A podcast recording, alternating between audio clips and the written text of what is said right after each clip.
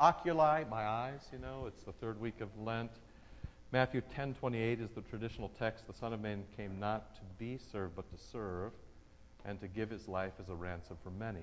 Heavenly Father, who sent your only Son to sinful men and laid on him our grievous burden when he ascended the cross, that we might see and know the glory of your holy love, grant that our faith in him may not be shaken by adversity or daunted by threat, but that we follow him steadfastly in the way that leads to perfect fellowship with him, and so with you, through Christ our Lord. Amen. Uh, it's good to see you again. Thanks for coming out. Have I got a deaconess here by chance, or is she off doing good work somewhere else?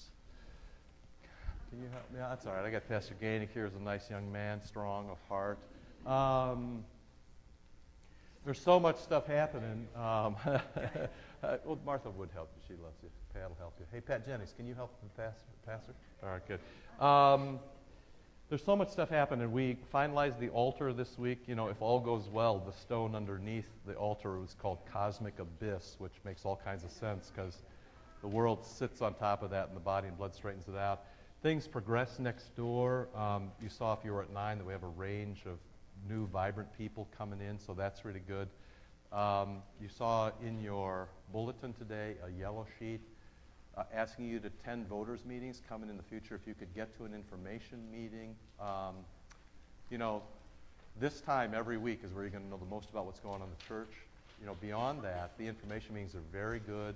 If you can get to one of those in advance of the voters' meeting so you can be a sophisticated uh, uh, and discerning voter, that would be a really good thing too. So kind of pay attention here as we go through. There's a lot of stuff that is going on right now. Um, much of it is, is great stuff. Can I send that with you, Jim?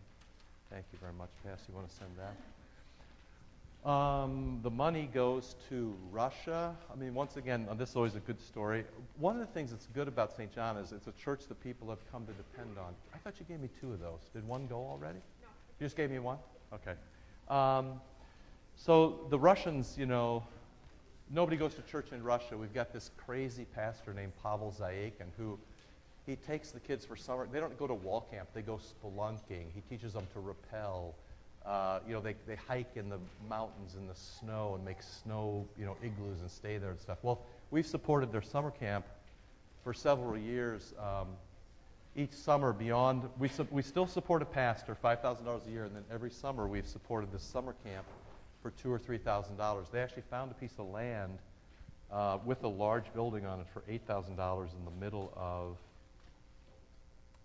a national forest, but they c- it can be sold to them where they always go. So we do have money from a grant I wrote um, a while back, and with Bethany Naperville, we're going to help them buy that land uh, so that they'll have a place to go to, you know, on a regular basis and kind of eliminate the recurring costs. But what's nice about being part of Saint John is, and this is a good thing about tending your budget and being generous, which is um, there are a lot of places that kind of look to us whenever they have a good idea and want to get it funded. And it's nice to be the kind of church that can do that for people. So congratulations, uh, and keep going. I want to do three things with you today. I want to review what we did last week. I want to talk to you about a couple of commandments, but I think maybe you, as I, have found that to be heavy work. Um, you know, we go through about three commandments and I'm exhausted. And it's difficult for me um, to feel what you feel. If I'm exhausted myself, I feel like I may be putting too much pressure on you, so I don't want to do that. Also, I probably had four people last week say to me that they couldn't hear me. Uh, I'm sorry about that. I can't really tell whether you can hear me or not. If you can't hear me, please raise your hand. But I also... this isn't the stuff you yell at your congregation about. You know, it's kind of, uh, this is kind of tough going. And so I'd like to err on the side of being being um, soft with you. Uh, so I tell you what, um, do you still have a bulletin in your hand? You know, take your bulletin. Do you still have a bulletin? Just, just open to the Old Testament reading. I just wonder if you found this fascinating as I did, uh, as I prepared this week reading this. This is everything we've been doing for the last four months. It's all in one Old Testament reading. Isn't this great? So the first paragraph is what I said to you last week, which is the pastor is accountable to God. In the first analysis, I am not accountable to you. In the first analysis, I am accountable to God because you put me into the office and you called me to serve as pastor here. So you, son of man, this is verse seven, I've made you watchman over the house of Israel. You can translate that as you, apostle Saint Matthew, I've made you an apostle to the church of Christ, or translated down through the ages, you know, they appointed the next person, the next person. You, pastor, wherever you are, you're a watchman over your church. Okay? Now he spells out later what that means, but I mean, look at this is this is the press on me. Um, verse eight, if I say to the wicked, O wicked one, you shall surely die, and you do not speak to warn the wicked to turn from his way, and that wicked person dies in his iniquity, his blood I require from your hand. See, so part of the problem being a pastor is, in, in this era, is that you think I should please you.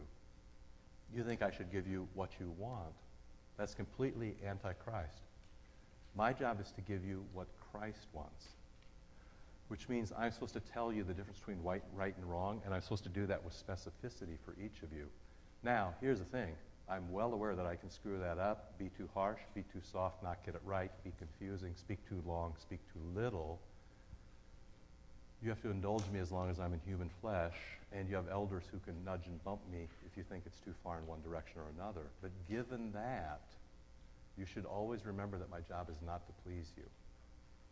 My job is to speak the word of Christ, and if I don't speak the word of Christ, your blood is on my hands. There it is in the text, okay? On the other hand, if I speak, just finish this out, verse nine, if you warn the wicked to turn from his way, and he doesn't turn, that person will die in his iniquity, but you will have delivered your own soul. Which means the only way that I'm safe when I stand before you every week is if I tell you what Christ said. Because even if he cuts all of you down, the only way for me to be safe is if I spoke to you what he once spoken. It's a very harsh text. It works the other way, too. If it turns out that I'm anti-Christ uh, and he cuts me down, you're all safe for having followed Christ in the Scripture. See, do you see that? You see the relationship there? It's, uh, it's this harsh stuff. So first, the pastor is directly accountable to God, and you're accountable to listen to your pastor. There it is. But at the end of the day, no force. I can't force you to be a Christian. I can't believe for you. You can't force me. You can't believe for me. At the end of the day, the words do the work. Okay, so that's the first bit. The pastor is accountable to God, and the people are accountable to the pastor. The second bit um, is what we talked about last week. God has no... Eh, go ahead, Mister Notke.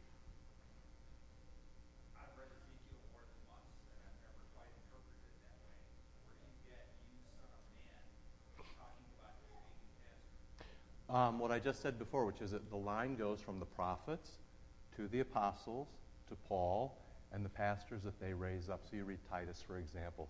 I left you there so you raise up pastors in your image.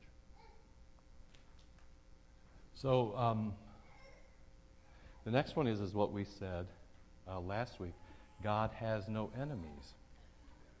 I have no pleasure in the death of the wicked. Isn't that great? He can identify them as the wicked, but he has no pleasure in it. So God's default is mercy. Isn't that great? So that's what we started last week. God has no enemies. And then the next thing, and this is what we've been doing for months now, confession and forgiveness. Uh, verse twelve, the righteousness of the righteous shall not deliver him when he transgresses. So you can't work your way out of your sins. Um, but keep going. Um, and though I say the wicked shall surely die, this is verse fourteen, and though I say to the wicked, you shall surely die, yet if he turns from his sin and does what is just and right, and that's where we started, right, with justice and mercy. And then look at this, restitution, which is, I know a couple of you have been nervous about that, but we've talked about restitution, not before the sin, but after. Um, so if you told a lie about somebody, you have to go untell it to all the people you told it. Or I always give you the easier example. If you rob a bank and you're sorry, you got to give the money back. It's the very same example they use.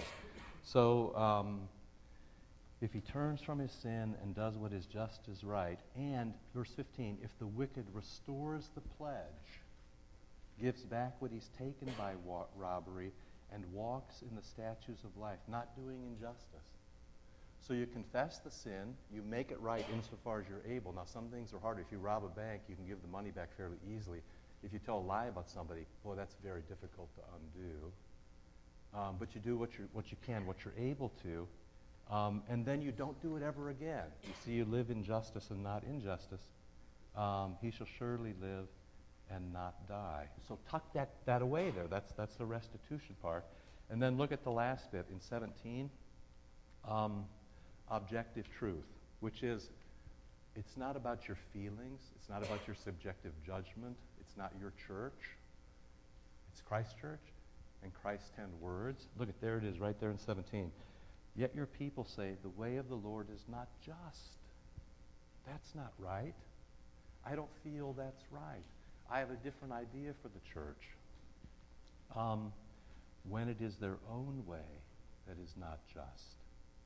See that at the end of the day, the Lord has the last word. So that goes all the way around then um, to, the, to Jesus, where Jesus says, if you love me, you obey my commandments. It's not if you love me, you do what you want. If you love me, you obey my commandments. So there it is again. So I just found it interesting that everything we've been doing probably for four months Um, is gathered up there just in one text. It's interesting how, they, how that comes up. And it's not the only place where it um, where that happens. Okay, so just that's just kind of observation. Uh, anything just about that? Anything else about that? Yes, please, Mister Lee. There's some churches in North America that are named Lutherans, yet they teach doctrine, but subject to the contrary to the doctrine of the Lord.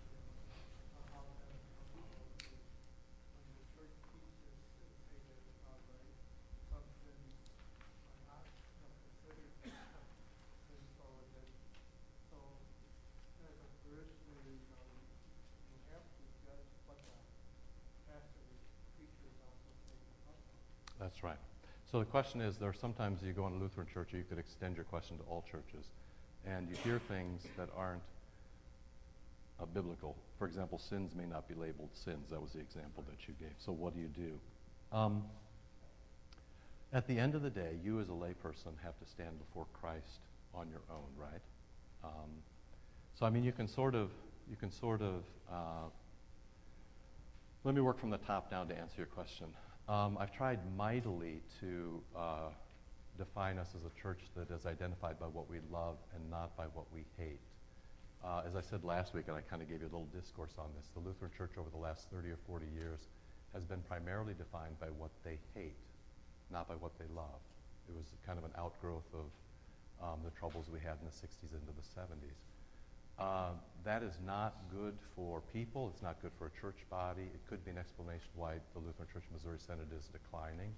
Um, nobody wants to come to church and be irritated, and nobody wants to come to church and be subject to the whims of um, you know, whatever good idea somebody might have.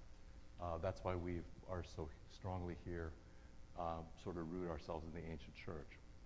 So now, having said that, I'm actually not one to um, pronounce judgment about other churches unless I'm, I, and I give you that from the Eighth Commandment thing that we gave last week.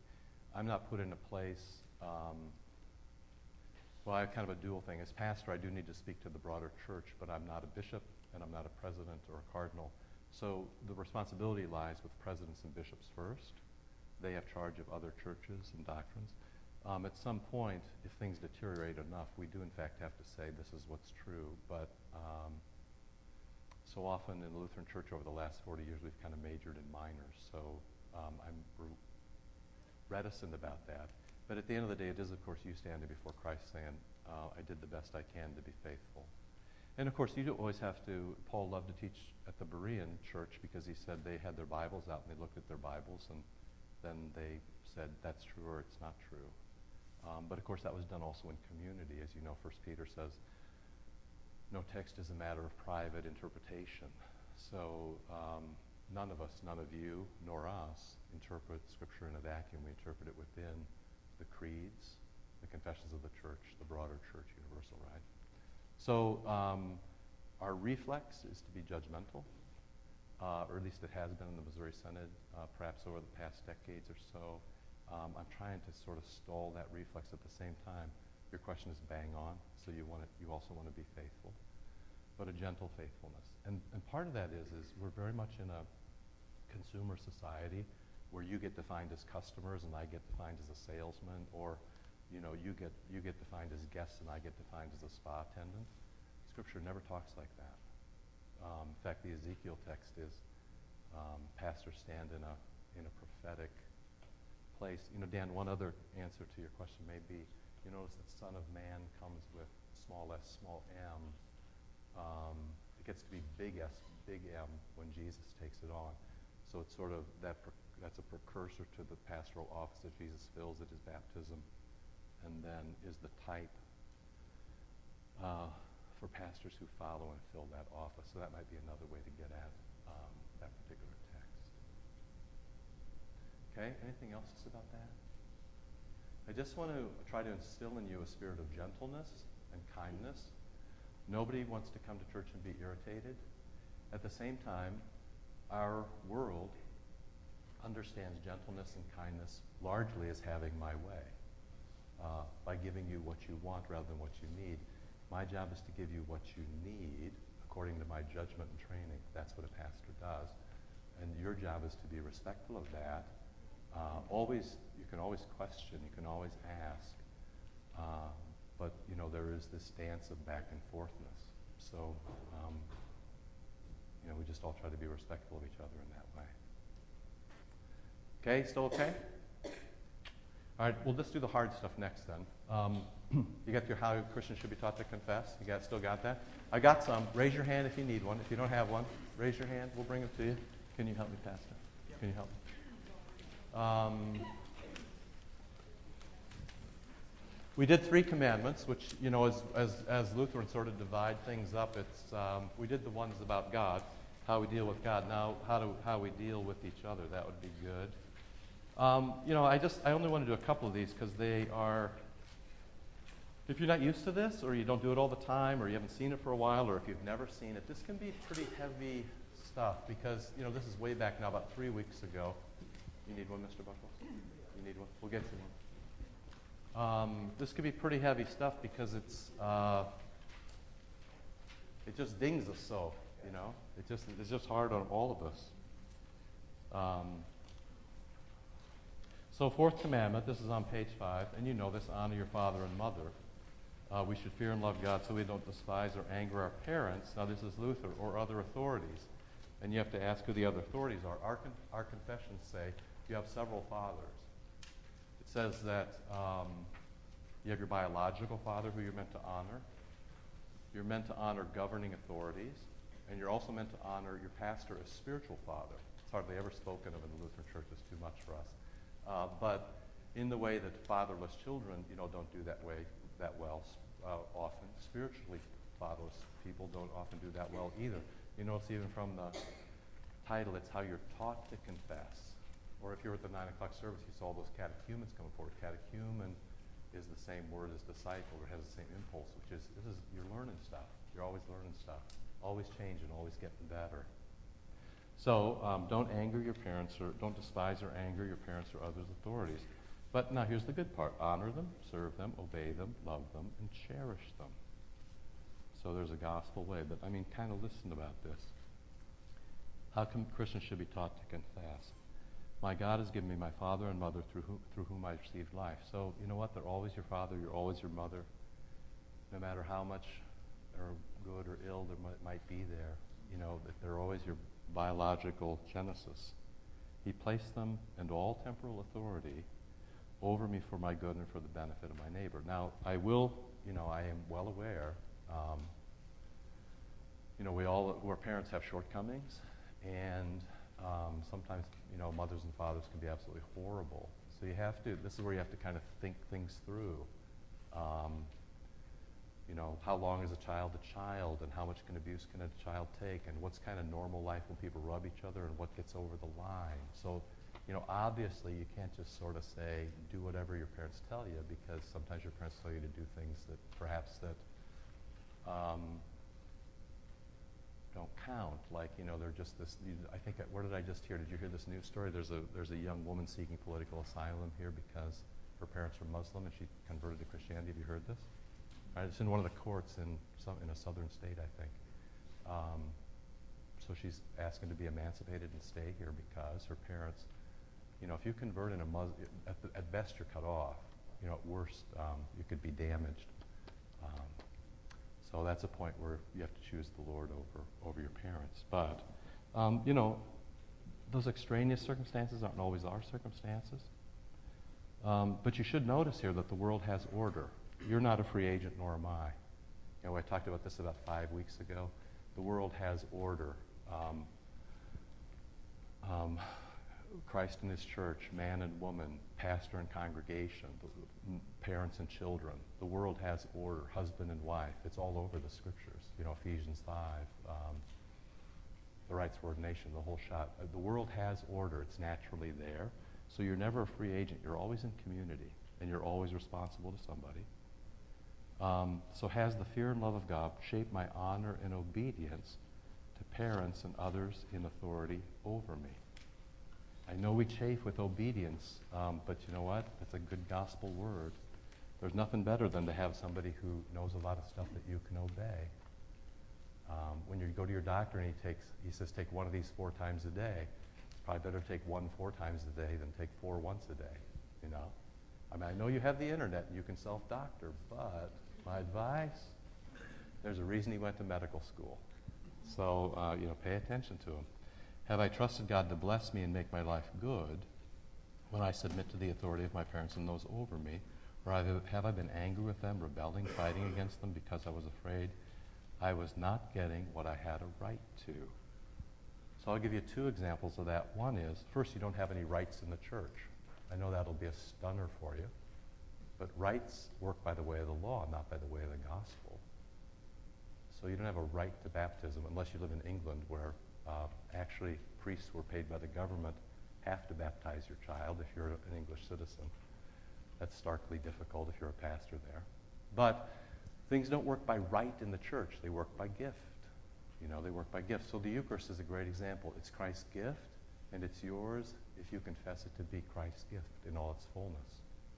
Um, uh, and I and I wonder, too, you know, I wonder if you see in the commandment that with obedience comes blessing. Now you know this somewhat in your own lives. If you do a good job at work, um, in fact, if you do a spectacular job, you often get a bonus, for example.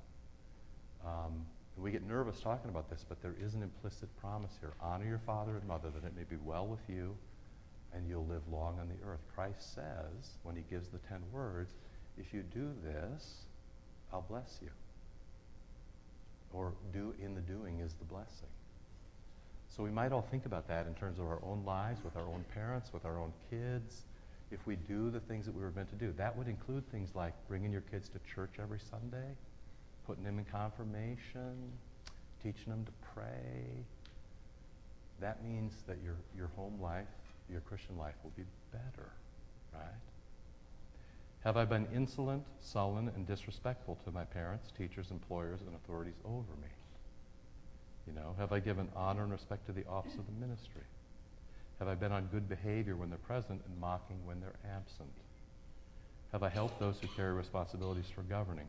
Do I pray for parents, leaders of nations, of schools, of churches? You know, kind of, kind of, and you know, I'll take myself out of this mix, but think about how what a rough time the leaders in this congregation have had in the last year. Um, have we always prayed for our leaders? It's tough being on the governing board here. You're a very demanding group. And that's not their full-time job, and they work very, very hard. And I'm always kind of interested when somebody comes onto the governing board, their first reaction almost always is being stunned at how much, how much time it takes, how much there is to do, and how many people want to be pleased. So do we always honor those people? Are we always respectful of them? You know, they've been put into place. So, um, you know, the Lord says to honor them. Doesn't mean you can't disagree. Doesn't mean you can't have a different strategy. But personal attack or suggestion that they're dishonest or lazy when there's no proof for that, that's fourth commandment sin. It's to be repented of. You should never do it again. So um, there it all is in the text. Okay, questions about any of that? Yes, clear in the back. Flipping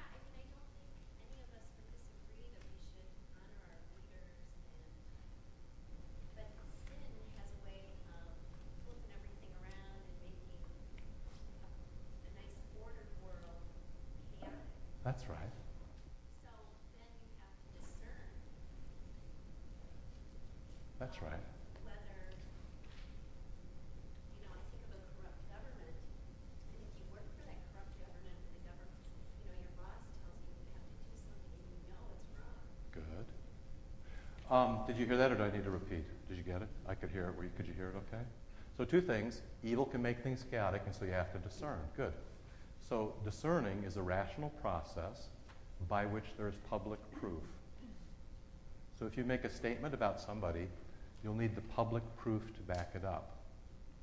Now, also, you'll need to go Eighth Commandment, and I ran that last week in the bulletin about, unless you're in a position to judge people, um, our confessions say you can't even speak of it. So it's a rational process.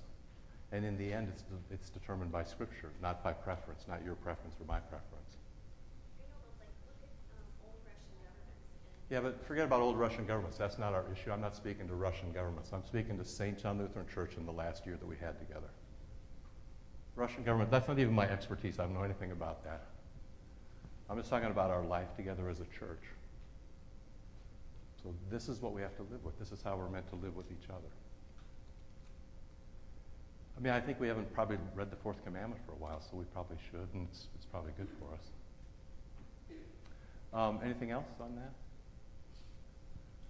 So just be, it doesn't mean that you can't disagree with people. In fact, as I said to the new members yesterday,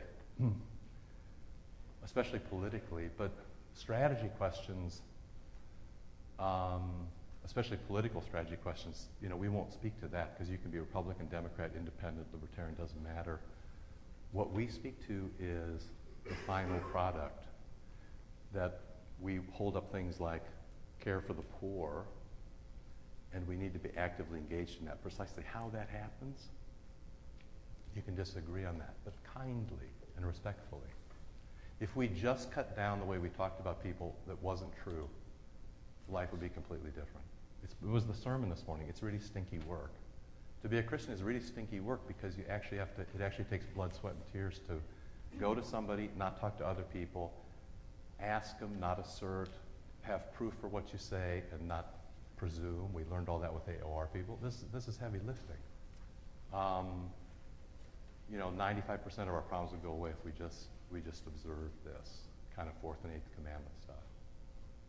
Probably, actually, Seventh Commandment would probably help a little bit, too, with um, being good givers.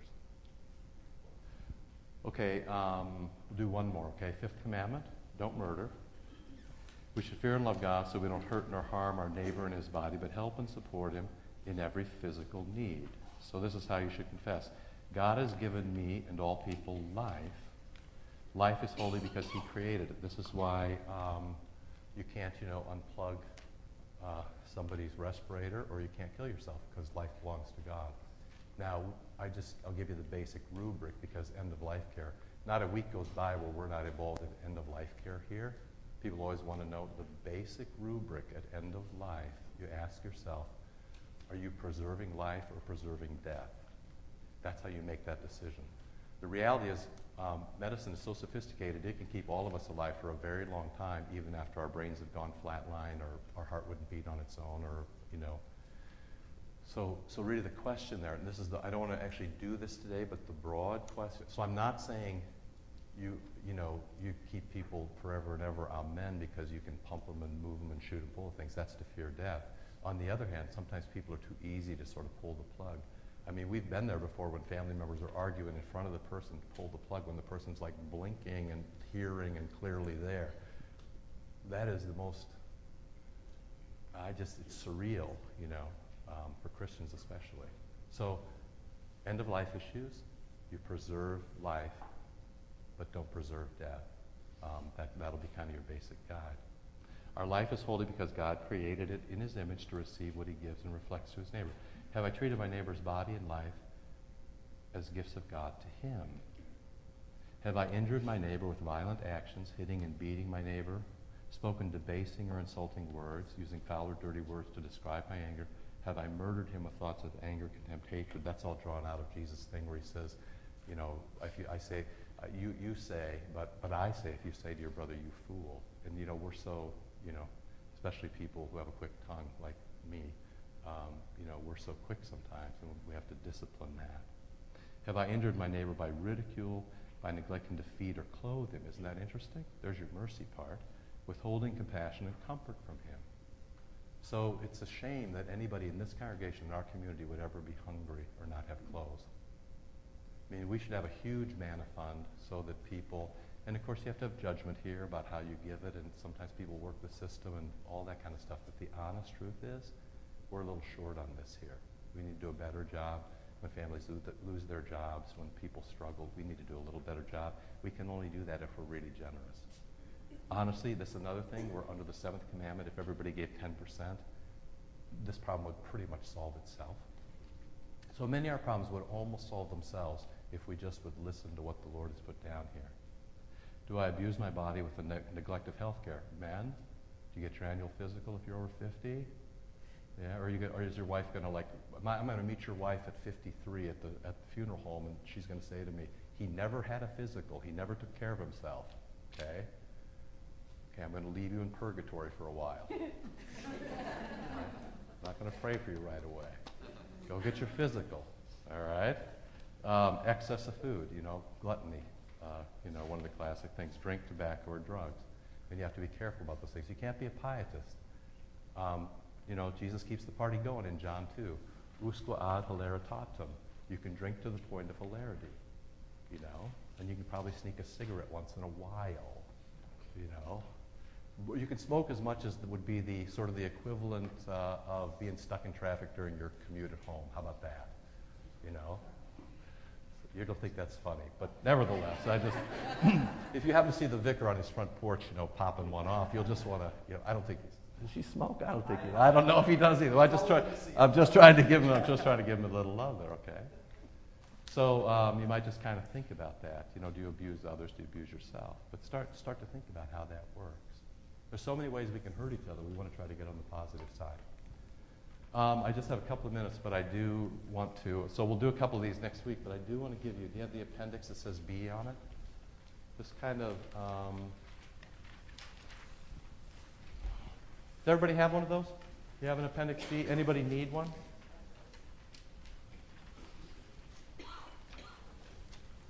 Um, it's just one side. This just reviews what we did last week. So there was, um, uh, I got a lot of, there was just a lot of questions about it and kind of interest. I was I was happily surprised by that. But just kind of, this is kind of the rubric. And, and I'm, maybe one place where we come up short a little bit is we don't direct you enough in how to do things. I think we sort of figure, you know, we put the grace of God into you and you figure it out on yourself. But I was a little surprised last week by your surprise that um, I just always presumed this is what everybody knew. So that's probably a goof on our part. Uh, so you know what? So I just I just wrote down a quick summary of what we did last week. So somebody said, how come there are no texts?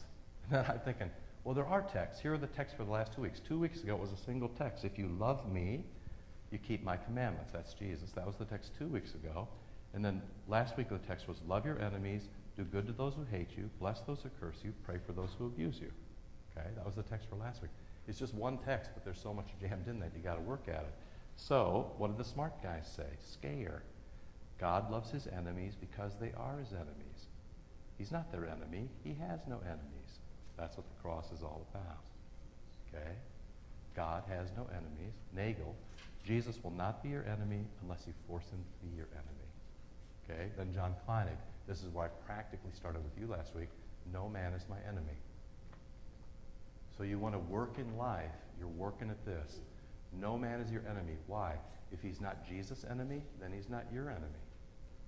If you're walking behind Jesus and Jesus says, there's no man here who's my enemy, then you have to look at this place and say, there's no man here who's my enemy. Okay? So then I broke that down as in when someone appears before you, either physically or mentally, you know, what does that mean? When a person comes to mind or physically before you and you have less than a pleasant visceral response, or you wake up thinking about how much you dislike somebody, you ask yourself a simple question, friend or foe? And the answer is friend, because you have no foes. Christ has no enemies, you have no enemies, especially in the church. Especially in the church. You're baptized folk. Your baptism is stronger than your bloodlines. You know? That, that's the big deal. Your heavenly father is a bigger deal than your biological father. Okay? So, how do you treat a friend? Love. But now, love is not, you know, love is not this warm, fuzzy feeling. That's not what love is in the first place, especially in the Scriptures. In the Scriptures, love, and this goes all the way back to Stacy's question, which is a good one, love is not subjective feeling. Love is discerning the objective truth of the matter. And that means obeying Jesus. I'm saying up to the top. If you love me, what is love? Love is obeying my commandments. So you got to know what the commandments are. You got to study the commandments. And it is action before emotion. So love is doing the right thing even when it hurts. Office them, Father. They nail him to the cross. He's hanging there bleeding. And he says, I don't have any enemies. If Jesus says, I don't have any enemies, then you and I can't have any enemies. We are, after all, the body of Christ. So how do we engage his commandments? Law and gospel right. If you're a liar, you've got to stop lying. And I'll just tell you, this whole notion that you can tell a lie and not be a liar, no. If you lie, you're a liar because your sins don't float in the air. They're your sins. They belong to you like your puppy or your kid. If you lie, you're a liar. Now here's the thing. That's not all bad news. It's like, it's like Paul. Paul murdered, so he was a murderer. He also got forgiven, and he was the Lord's murderer, and the Lord used him great. We need to get to the point where you can say, not flippantly, but you can say, I lied, I'm a liar, I'm a forgiven liar, and I'm going to move on. And there's a difference then, and this again goes to discernment, there's a difference between people who lie once in a while, that would be all of us, and then some people for whom lying is their particular sin. There's a difference between people who gossip once in a while and repent of it, and for whom gossip is their regular sin. There, there's a difference between somebody who's a regular tither but has a bad week, gets all nervous and doesn't put his check in the plate, and then repents of it and makes restitution, Ezekiel text, and somebody who never gives. And part of a pastor's job is to discern that in the congregation and get people into the proper places where their skills are used. Another thing you might begin to realize is skills don't transfer. Because you can run a bank or spark a computer or balance some books doesn't mean you can run a church. It's completely different. Completely different objective reality. You might be good at it, but it's not a guarantee. Okay? So, um, you got to get it law and gospel right, which is sometimes you have to speak a hard word even to a friend, even to your wife, even to your kid, even to another leader, even you to me. But it's imperative that it is an objective and verifiable word, not your impression, not your assumption, not your reading of somebody's hearts, not your presuming. If we just got rid of all the stuff that was speculation, life would be way better, right? And if we did what the Eighth Commandment says, which is put the best construction on things, give people the benefit of the doubt. So, the law, just as a reminder, somebody said this week, the law is what you do. That can't possibly be right. Uh, you give food to the poor, that's the law? No, that's the gospel. The law is what you do to try to save yourself. Okay? You got to complete the sentence. So the law weighs, measures, pinches, condemns, punishes. The gospel gives, Christ resurrects, forgives, strengthens. And you remember then, we've talked about this for years, every word can be used two ways. And the determination is how God chooses to use it. So Christ, even the word Christ, can be used two ways. He'll come as your judge, or he'll come as your savior. The Eucharist, it's the greatest blessing, or it can kill you if you don't use it properly. So, you know, so I gave you law and gospel right, and then I gave you a definition for law, for gospel, and what's right. Right means what's toward life, toward what's best. And you can think back three years ago, we spent a whole whole year talking about what's best. Maturity, love, and obedience is how Philippians describes what's best, toward loving God and serving your neighbor. So I wanted to get it on one sheet. I, I was surprised, um, and then not surprised, you know, I, I don't know. Sometimes sometimes I presume you know too much. Sometimes I presume you know too little. I don't, you know, sometimes we get it wrong. If we just have to kind of spell it out, how we engage each other, okay. But I think we haven't been careful enough about, about what we know to be sin, and especially objective. Um, how you feel about things is always the second thing to think about, not the first thing. The first thing to think about is how the Lord feels about things. So it's how the Lord feels and then how you feel, or how the Lord thinks and then how you think. And as, as the scriptures say, holding all things captive to Christ. Okay? I just encourage you to kind of look at the rest of those. You know, whether we can do five commandments next week, or, or would be six, four, whether we can do four, we probably can do four. So we'll, we'll try to finish this up. The last two are virtually the same. But um, it's about being faithful, about being generous, about being honest, and about being satisfied. Those are the next four commandments to go. And you can look at your own life um, this week in terms of those things. But again, I caution you, don't try to do too much too fast. It'll wreck you. Because if you actually take this to heart, it's a great, great burden. You realize how much you've missed in your life and how, how, how far there is to go. Better to um, do a little bit and confess that and be forgiven and sort of grow into this. Because you don't want to, um, despair is not the final word in the Christian life. Okay? Got to go. Thank you very much. See you next week. Lord, remember us in your kingdom and teach us to pray. Our Father, who art in heaven, hallowed be thy name. Thy kingdom come, thy will be done, on earth as it is in heaven. Give us this day our daily bread, and forgive us our trespasses, as we forgive those who trespass against us. And lead us not into temptation, but deliver us from evil. For thine is the kingdom, and the power, and the glory, forever and ever. Amen.